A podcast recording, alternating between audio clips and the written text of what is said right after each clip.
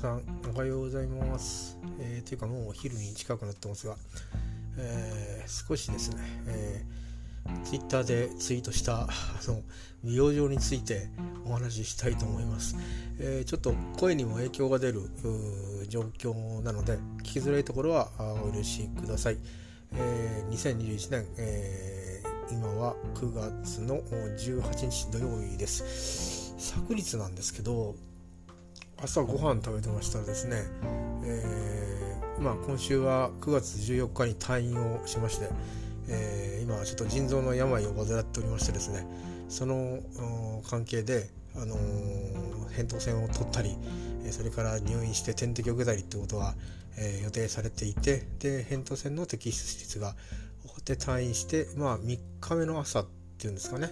えー迎えてたわけですで朝食を食べてましたらなんかこ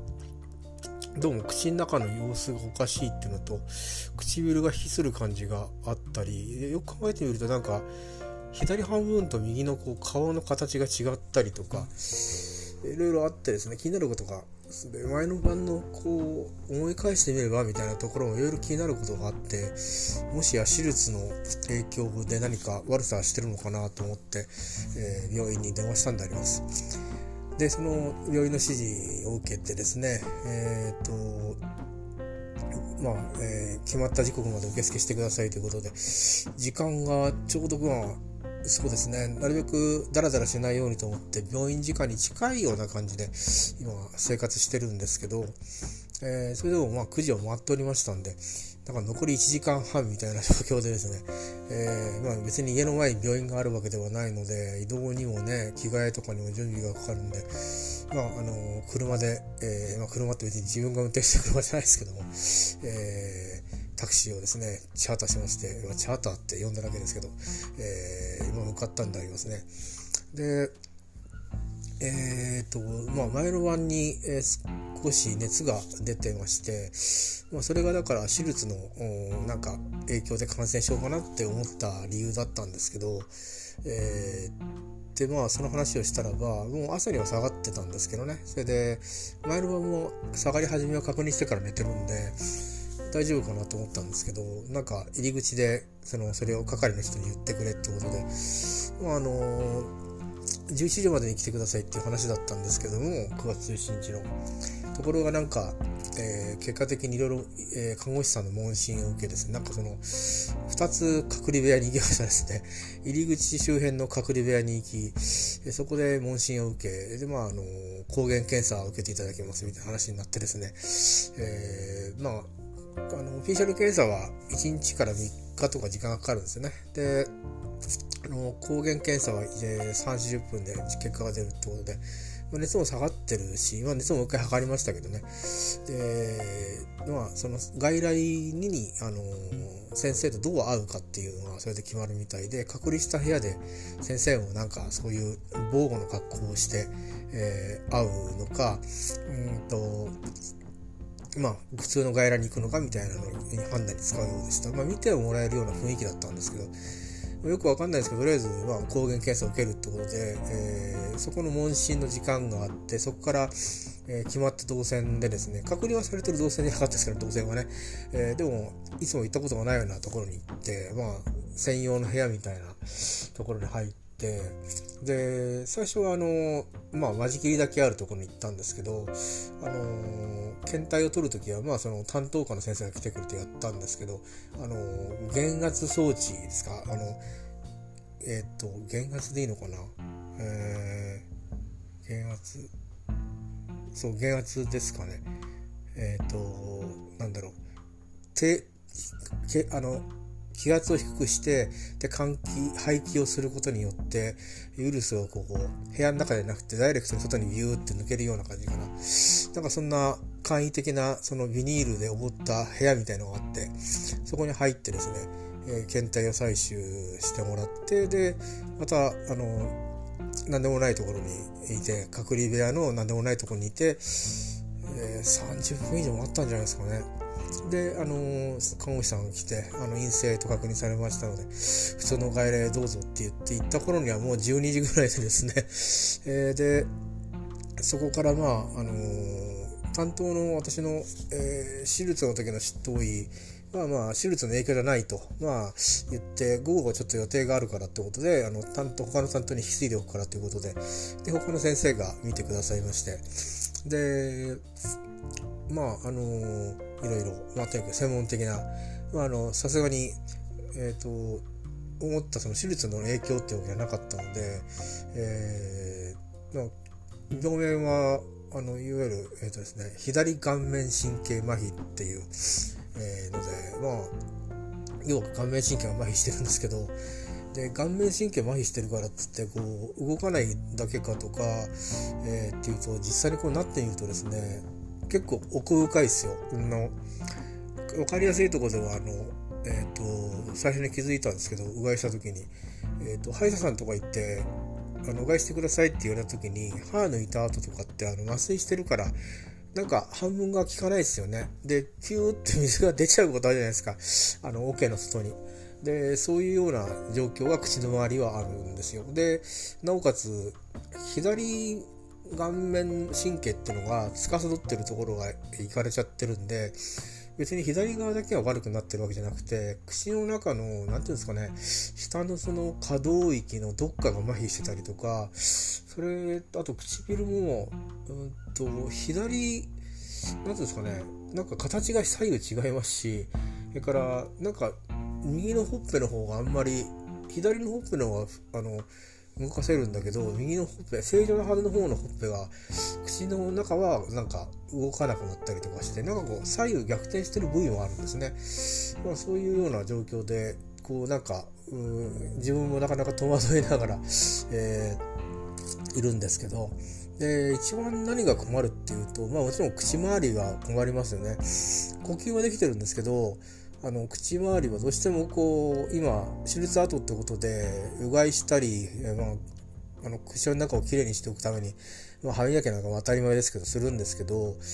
まあ、こうその時の寝起きぐらいはいいんですけど、まあ、だんだんこう体の方が疲れてきたりとかするとなのか分かんないんですけどね。ちょっとこうこわばりが強くなったりする時もあるとそうすると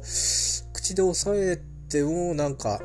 開いちゃう方口で押さえてもなかなか綺麗にうがいができなかったりとかして、今のところ喉うがいはできてるからいいんですけど、口の中うがいがなかなかね、できなくて、ちょっと安定してますね。で、先生によると、だんだんに、あの、これからまあ治療に入るんですけど、だんだんに悪くなってくらしくて、2週間中、急性期という時期らしくてね、急ぐ、なんだろうな、あ性別の性にあの時期の木っていう、えー、字を書くんですけど急性期、まあ、急激に症状が悪くなる時期という意味だと思うんですがそういう時なのでなんか2週間は治療しようがしまいがどんどん悪くなっていくんだそうですだから治療がそこにある程度追いついてくる部分はそれはあるんでしょうけどあのとにかく悪くなるんであのまあショックをあまりねあのそういう病気なのであのそれでこうなんていうかメンタルの部分でね、落ち込まないようにっていうことを言われました。で、ただそうは言っても、その最初の2週間で、どれぐらい、その、最初の治療を適切にするかによって、その、用っていうんですけど、後々の治りとか、症状のですね、あの再発とか、えー、いうのに影響が出るみたいです。で、ただ残念ながらですね、これいろいろ、その後昨日、いろんな予定が変わっちゃったんで、今日行く予定だった病院を、夕べ、えー、ぐるっと回ったりして、まあ、薬剤師さんなんかともいろいろお話をしてきて情報を集めてきたんですけど、まあ、あの私は大学病院の方で聞いたのは、まあ、完治するのは3割ぐらいしかいないって聞いたんですけど、まあ、あの薬剤師さんなんかが現場でそういうやっぱり同じような病気になった人の話を体験的に聞いているとで、ね、薬を処方したりしてると多くの方がやっぱり数ヶ月で治ってますよって話も、まあ、聞こえたんでちょっと少し気持ちが和らいだりなんかしてるんですがまあでもそれぐらいその何て言うかかん治るには相当の何て言うかな薬の弱ったから治りましたってそういう 病気じゃないみたいで、えーまあ、ちょっとこのしばらくはねいろいろ不便があるんだろうなと思うんですがまああの一応こう喋れてるつまり脳の方は今動いてるみたいで、えー、そこはまあ良かったのかなと。ちょっとあの左右の顔が違うっていうことがあったので先生に脳梗塞じゃないですかってことは聞いたんですけど他の先生も見てきてくださってなんかテストがあるんですね。その、えーと、額の線があって右を動かしてみてください左を動かしてくださいって言って一緒にこう上がる場合で顔だけ左と右がずれてる場合っていうのはそのなんていうか中心性っていう言い方らしいんですけど脳の方の、えー、指令のところからおかしくなってる。つまり脳梗塞による、えー、麻痺顔面麻痺ということらしくて。で私の場合は左側だけ動かなくて右側の顔のシワができると。額のシワができるという状況なのでこれは末梢系でいいでしょうっていう話でその末梢系っていうのはいわゆる顔面神経麻痺っていう、えー、末梢神経の方の病気ということでですねえー、他の先生を見てくださって、まあ、一応あの今後の治療の中で、えー、念のための検査として、まあ、MRI などを取ることは検討していきますってことをおっしゃってくれてたんで、まあ、一応僕は心配は伝えたというような状況ですけど、まあ、一日経ってみて、うんと、ろれつが回らないなって思う時があるのは、まあ、口、笑いながら喋るとか、いうことをするとどうしてもこう表情を作ろうとするじゃないですかそうすると表情筋がまあ動かなくなってきてるのでえっ、ー、となんかちょっとやっぱりろれつが回んなくなるような発音になりますね。で淡々とあの日本語なんで平坦なあの抑揚なんで喉声で喋ってるよ。電話で喋るような声の場合は声が出せるのでちょっと昨日も会社に急にねあの本当は今はあの入手術入院したえー、後の経過を連絡するのを週明けにして、まあ、出社を、出社っていうか勤務に戻るっていう段取りだったんですけど、まあ突然ね、ちょっと全然唐突にですよ、その次の入院を2週間後に控えてる中で別の病気になりましたっていう、ま、ちょっと唐突なあれがあったんですけど、ちょっと言葉で話せないと伝わりにくいなと思ったので、お電話でまあ話をしたんですけど、まああの、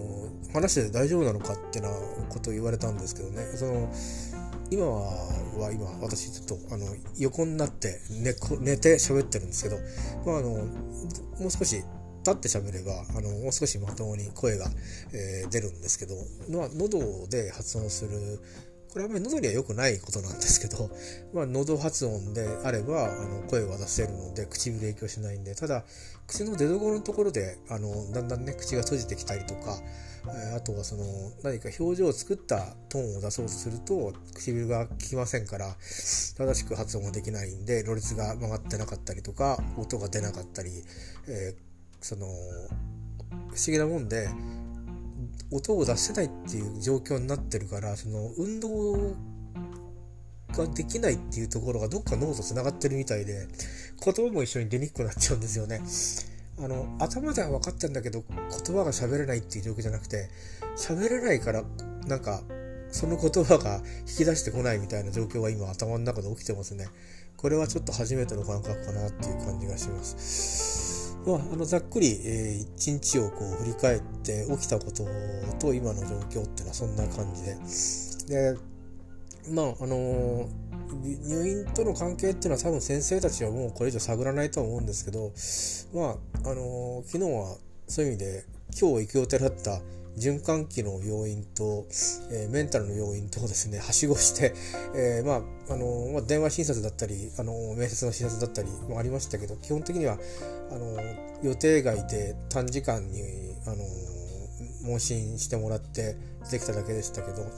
まあ、メンタルのお医者さんなんかの方は、まあ、あのね、ゆっくり休んでねってこと言ってましてやっぱりあのこの顔顔面神経麻痺っていうのはあのウイルスそのなんか専用のねウイルスがあるみたいなんですよ。なんかのなんつったかな。忘れたけど血液検査してるんで多分それで中であの調査されてると思いますけどウイルスとかあとストレスでも出るみたいなんですね。でそれからあといくつか書いてありましたけどそして最後に、えー、よくある原因不明っていうのがあって結構原因不明って起きてるって結構起きたのは事実だけど何で起きたか分かりませんっていう、えー、ことが多い病のようですね。でまあ私の体感はなんとなくあの医学的にはあの医学的にも多分病理的にも病理的っていうのは、えーと、いろんな検査とかそういうもので、えー、から論理的に手術と因果関係は多分つかめないんだろうなと思うんですけど自分のその感覚で言うと多分ね全身麻酔したり、えー、喉を切って痛いとかでそういう不安を抱えたりとかまあそういう諸々のことがですね。やっぱりなんかショックになってるんじゃないかなと。でそういうものがあの神経の炎症にですね影響してるのかなと、えー、かもしんないななんて思ったりして、まあ、メンタルの先生と喋ってきたんですけど、まあ、これ何の根拠もない話ですけどね、えー、だからストレスってことで言うと何がストレスだったかなってあの、ー、なんていうかわかんないですよね。まあ、寒さとかもストレスって言いますから。だからそういう意味で、初めて経験したことっていうのは、全身麻酔であり、手術であり、そして、ね、この、終わりのない喉の痛みであり、まあ、やっぱりそういうものが、うん、影響したのかなってちょっと思ったりはしてますけど、まあでも、どのみち、こういう病になってしまった以上は、うん、で、しかも完治はしづらいと言われてる以上は、できることをやっていくしかないので、で、一応先生の方からは、あの、なんかテストするんですよね。いろんな検査もたくさんしたんですけど、右の、あの、音の帰り具合を見たテストとか、で、あの、いろんなこっち見てください、あっち見てくださいとか、こういう顔の形してくださいとかいろいろやったんですけど、その他に、あの、それを、なんていうかな、数値化するテストがあって、それを簡易的なものと思うんですけど、やったんですけど、それがまあ、えっ、ー、と、軽症とその中等度の間の点数でしてね、境目の点数でして、で、あの、中等以上だともう入院をファーストチョイスです。あの、進めるっていうか、しましょうっていうことになるらしいんですけど、その境目になると、まあ、患者さんのご希望でっていう式に今は、あの、コロナ対策で、まあ、あまりベッドを詰めないっていう方針があるみたいで、まあ、患者さんが入りたいんならどうしてもっていう まあ、そんなスタンスらしいんですね。なんですけど、まあ、飲み薬で通院でもいいって言われたんですけど、まあ、ちょっと今ね、腎臓の病気で、えー、あの病院にかかってる関係で有給がほとんどなくなっていてですね、もう全部病欠するしかないんですね。で、通院するってなると、このコロナ禍においてですね、コロナにかかるリスクを抱えながら通院してもなんかメリットがあんまりないのと、入院期間聞いてみたら1週間ちょっとだったんで、えー、ちょっと入院費用は結果的に高いんですけどね、あのー、高いんですけど、でもまあ、なんだろう、うんと、在宅でいる期間、うん、から口の中麻痺してますから、やけどするリスクはあるし、それから傷つけちゃうリスクもあるし、で、そこから感染症が発生しちゃうリスクがあるし、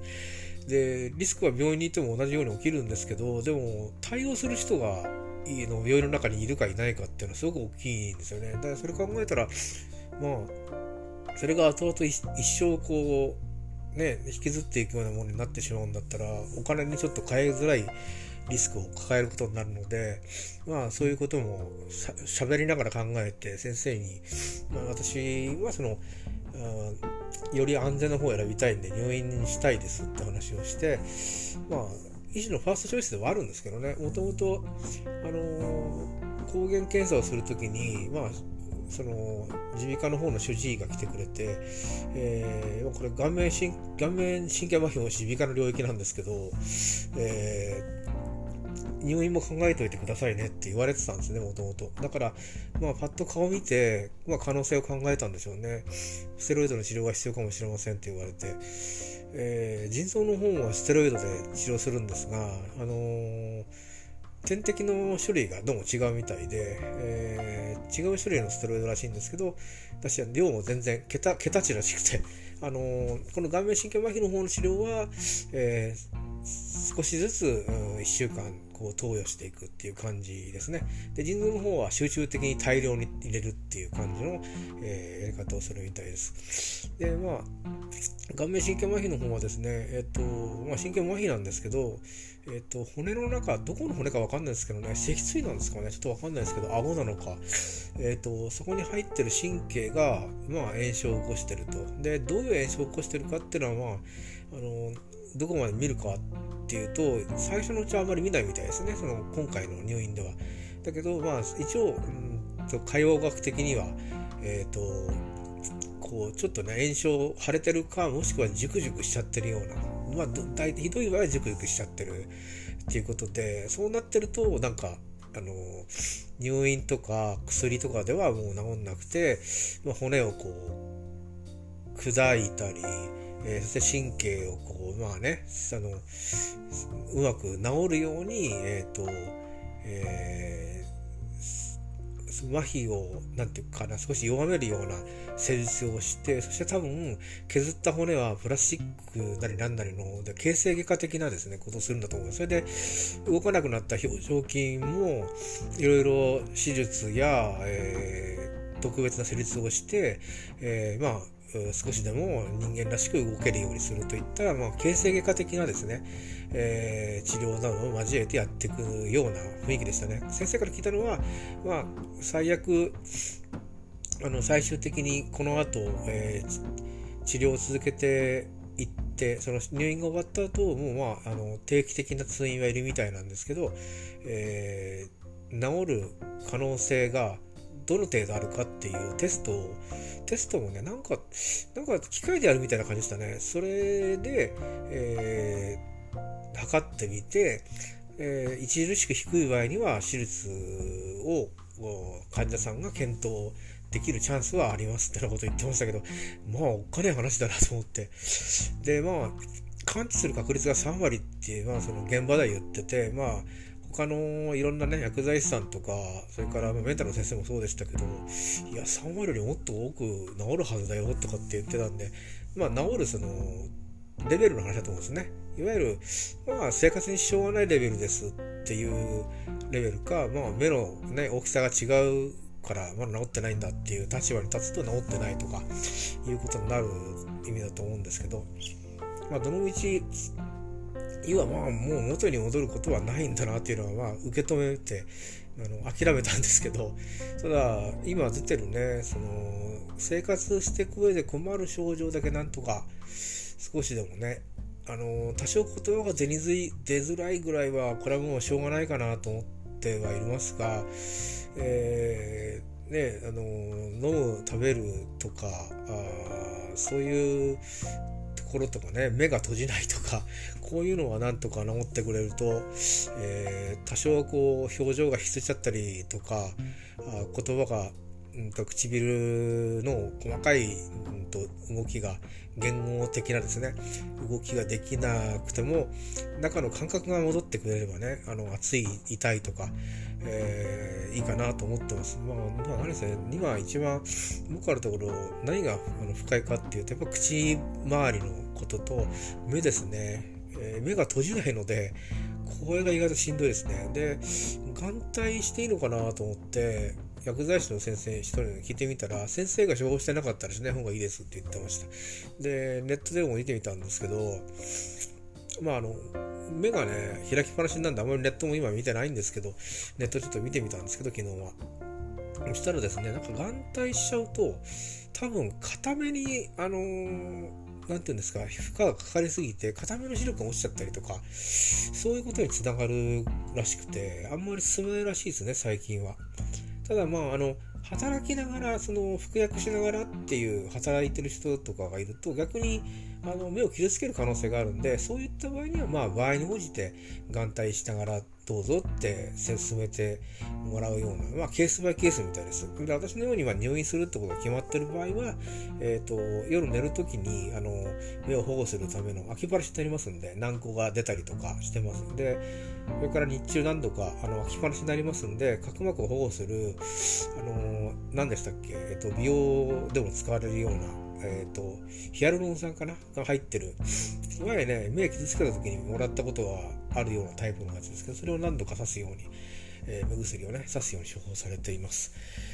えー、まあ、長々と25分程度にわたって、えー、お話ししましたが、まあ、記録としてはこんな感じです。えー、これから今日、PCR 検査を受けに行って、えっ、と、まあ、今は並列なんですけど、えっと、今日はまあだからどっかで捕まることもなくですね、えー、多分入れると思うんですが台風も来てる関係天候がちょっと悪いんでねえー、ちょっと困ったなと思ってますが、まあ、あのちょっと考えて、えー、行って帰ってきたいと思いますが、PCR 検査を受けて、結果は、あの手術じゃないですかね、と火曜日ですね、21日に入院なんですけど、まあ、その前の日の夜までに連絡来なければ陰性ということで、連絡来ちゃうと陽性になるんで、また私はさらにあの新しい病気を抱えることになるんで、そればっかりはもうちょっと、もうちょっと受け合えないなっていう感じなんで、えー、回避したいなと思ってるんですが、まあ、こればっかりはね、病気のことなんで、昨日だから病院に出たりして行ったりしてきたりしてるんでね、で、なんか電車はもうクレイジーですね。なんか、あの、びっくりしました。最近、混んでる電車乗ってなかったんで、いやー、でもどうしても時間の関係乗らなきゃいけなくて乗ったんですけど、もう普通の時に戻ってますね、電車が。あの、ありゃもうね、何やったって映りますよ、もう、服飾マックスしようが何しようが。っていうぐらいで、ちょっと昨日の夜はちょっとリスクあるなと思ってますけど、その他は、あの、自分の家にいるか、30秒のところのコンビニストアに、えー、そうですね、10分ぐらい滞在して帰ってくるっていうだけなんで、まあリスクは割と低めなんじゃないかなと思ってるんです。消毒とかも、うがいとかもまめにやってるんで、で、あとは出てませんからね。ね、あとは病院にいたっちゅうぐらいな感じですよね。もちろんマスクしてる時間が当然長いですけど、えー、病院は病院で病人の集まりですからね、入るときにそういうふうにスクリーニングはしてますけど、だからっつって100%でもないから非常に微妙なところなんですよね。で、もう私もワクチン接種2回目終わってるので、本当はもうちょっと安心できればいいんですけど、なんか、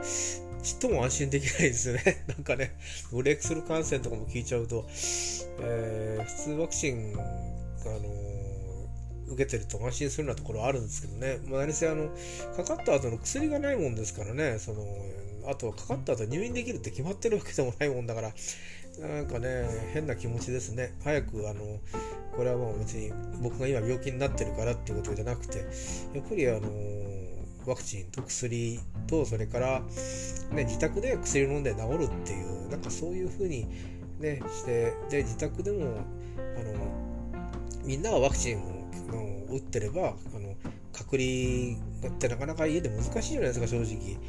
で、特に、戸建てで2階があるうちだったらある程度隔離もできる場合もあると思うんですけど、まあ、トイレ周り、水回りね、なんかは必ずしも2階にも一式セットあるわけじゃないですし、難しいですよね。それから、年齢にもよりますよね。若いあの親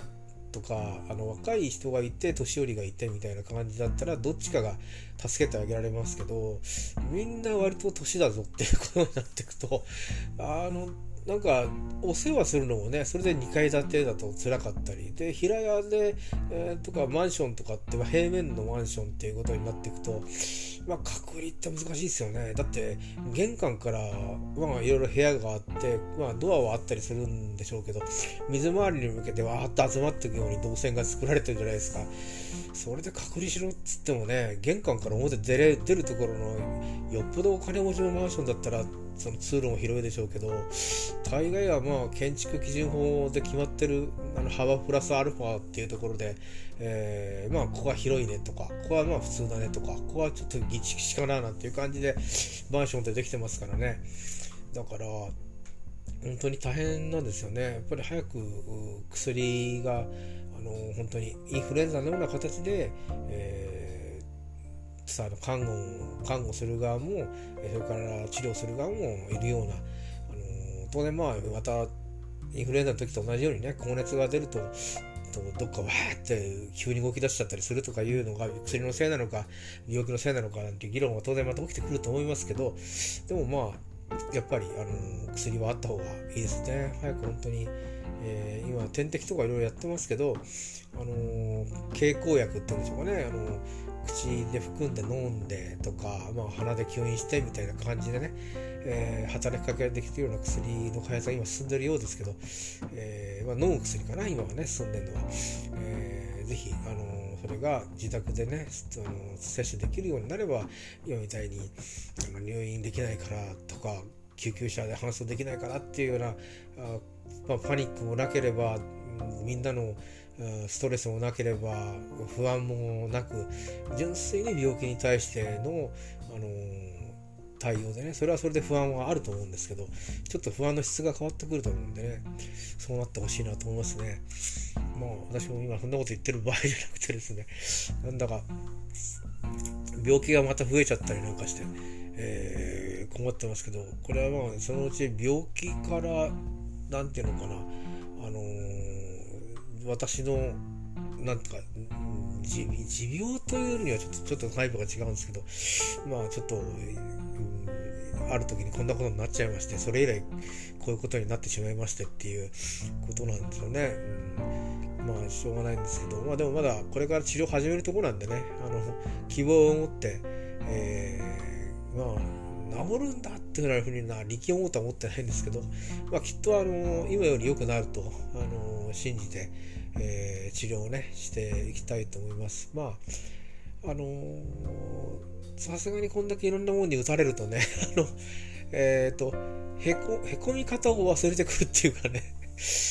うん、あのなんか頭はちゃんとこうあれなんでしょうね。非常事態だってことが分かってるんでしょうね。だからあ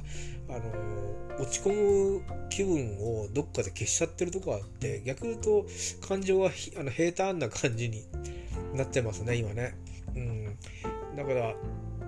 のー、なんだろうな。えっ、ー、とまあもちろんあの娯楽みたいなねあの映画みたいなものとかなんか見ての感動するとか気持ちがないとかそういうことじゃないんですけどあの自分のことについてうん少しねあの感情の抑揚が つかなくなってるようなところがあってまあパニック軽くパニックしてるんだと思いますけどね、えー、なんですけど、まあ、そのパニックしてる状態の間はきっと入院するというような感じなのかなと思ってます。えーと、ではまあなんかではなんて言っても伸びちゃいましたけど、えー、そんな具合にしておりますあの声だけ聞いてるとああそうだ確かにちょっとねろれつが回ってない感じあるななんて、えー、思うかもしれませんけど。ねおっしゃる通りです。なんか、まあ、なかなか今横になってますからね余計ですけどまあ本当にあのー、ある程度喋れるんですけどこんな感じですね。でだから多分英語は喋れないですね。多分ちゃんとは。えー、なんだろう簡単な日常会話伝わるぐらいの音が出せると思うんですけど、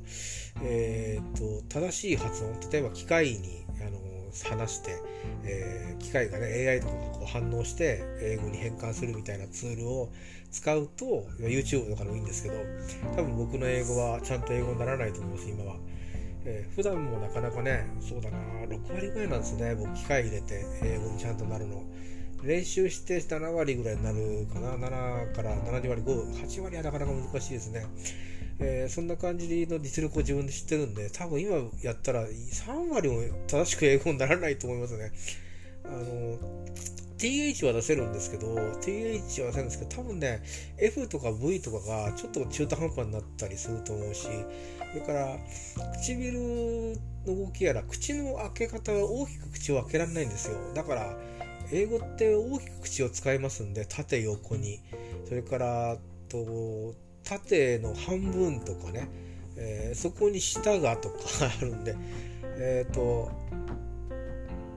LR はなんか今舌は動くんですけど口の開き方がちょっと足りないとかでうまく多分発音がやっぱできないと思いますだから英語の発音無理ですね。ってことは、英語発音できないってことは多分ですね、あのまあ、習ってませんけど、うん、他のスペイン語とかフランス語やりたいなと思って、そんな勉強を、例えばこの後ですよ、症状が治んないかった場合に、やろうとするとかなりハードル高くなるんで、ちょっと語学学習を諦めるとかいうことが出てくるかもしれないですね。あの、まあ、英語はまあ、ある程度、うんと、身になってるところからもうちょっとだけ耳がね、ストレッチすることができると思うんで、えー、うんと、まあ、えー、と話す以外ですかね、スピーキング以外を、まあ、逃す余地はあるんで、やれるかなっていうぐらいで、あとの言語は、まあ、教養として、あの、おさらいしとくかぐらいな感じで、えー、なんのかなと思いながら、今年立てたいろんな目標があったんですけど、こういう麻痺の病気を抱えてしまうとですね、勉強するってことが相当ストレスになるので、体に。えー、となんかね立てたうちの目標のまあそう7割方はうん、っていうのとあと会社を休んでる期間も長くなってくると仕事で達成しようと思った目標もこうまあ半分かなっていう感じでまあ来年からね僕ユーが変わるんでね。あのちょっと今年の評価ってのはどれぐらい影響するんだかよくわかんないですけどね、えー、まあでもそんな感じでちょっと今年はリセッションの年にねいろんな意味でなってますね。なんかいつだったかね戯れに、うん、ちょっとまあとある先生に話を気に入った帰りに横浜の中華街にブラブラ行って、えー、まあ緊急事態宣言かまん延防止かなんか出てたんで人もいなかったんですけど、えー、戯れにあの、えー、占いなんかに見てもらいましてね人生初めて自分でお金払って占いをあの人に見てもらったんですけど、えー、そしたらまあその時にそこにやってくるサラリーマンっつったらあの、えー、ろくなことじゃないだろうってことで当てずっぽで言ったのかもしれませんが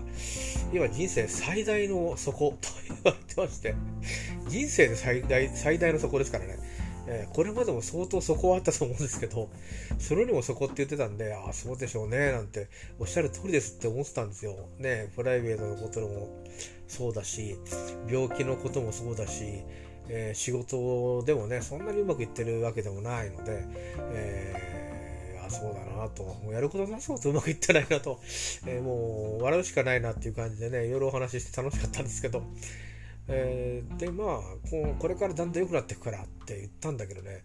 これほらまたそこが来たじゃねえかと思ってね。これはどこまで行ったらそこにこうつくのかしらっていうね、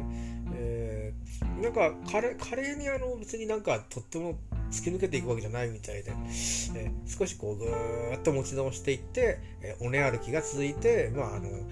なんかこうずっとこう楽しい余生が続いてくらしいので、えー、その前にもう一回落ちたのかなって思ってますけどね、えー、まあそんな感じでねちょっとこう昨日朝食事の時の違和感から夕方のそのお医者さんをやあれやったりとかまああの来週から会社に行くはずだった人が行かなくなるっていうことで、えー、お役の人たちに話をこうしなきゃいけないとか分かっていただくとか、えー、まあ僕も昔お役だったこともあるわけで、えー、どれぐらいあのそれがあのまあやるやることは淡々としたことなんですけど、あのえこんな急にそんな状況変わっちゃうとね、あのあっちこっち連絡もちゃんとあのしなきゃいけないので、えいろいろご迷惑をおかけするなってこと分かりながらで、ね、やってたんでね、なんかこう、昨日は結構くたぶれちゃいましたね。えー、で、もう今日は、うん、くたびれてはいないんですけど、あのー、やっぱり少し、やっぱりだんだん悪くなってきますよって言われたんですけど、やっぱりこう、口がちょっとだんだん重たくなってきてたりとか、それから、神経がいろんなところが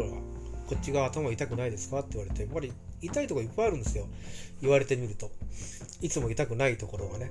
違う形で痛かったりして、それがまあ続いてるんで、えっ、ー、と、ちょっと安静にしとかなきゃいけないなと思っているんですけど、まあ、だから、えー、ちょっとね、このそうは言っても、ツイッターとかで喋っあの文字だけ載せるとちょっとおどろおどろしいしでね別に誰も僕のあの 変わってしまった顔を見たいとも思わないでしょうしとりあえずね、えー、あのもうちょっとマシになったらあのマスク付きでっていうのはぐらいはいいかもしれないですけどだけどまあ生存確認がてら少しだけ喋ってみようと思って喋っていました、えー、40分喋ってるからまあ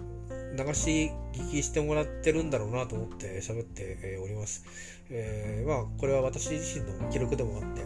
この時はこれぐらい喋れたんだなっていう記録にもしようかなと思って喋っています。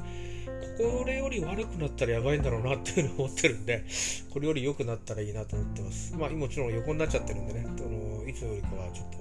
と、いろんなもんがなんていうか、正しく発音できる状況じゃないので喋ってますけど、まあ、寝ながら喋ってもこれぐらいは喋れたと。えー、これよりか良くなることをね、信じて、えー、治療してまいりたいと思います。えー、いうことで、以上ご報告でした。えー、まあ、ここまであの全部聞いてくれた方は本当にありがとうございました。また飛ばし行きしてくれた方が、えー、私の今のこのパーツを聞いてくれていたら、飛ばし行きでもあの、えー、お見寄せいただいたことを感謝したいと思います。えー、いろいろ心配の、あの自分のあのショックのあのツイートをしてしまったもんですから、そのショックのツイートに対して、えー、しっかりしろとか、いろいろ励ましてくれた友人もいて感謝しております。ありがとうございます。えっ、ー、と、本当に、えー、皆さんの気持ちが今、あのこのあの時事を支えてくれてますんで、お礼を申し上げておきたいと思います。えー、では、またあの元気、もうちょっと少しね、元気になったりしたら、えー、あの出てきたいと思いますが、まあ、当面は、なんか、淡々、淡端的、淡々じゃないや、えっ、ー、と、端的な、あの、感じでね、また変わらず、えー、スマホの画面を見る記録があるときに、えー、ツイートなどをするかもしれません。以上です。では、ありがとうございました。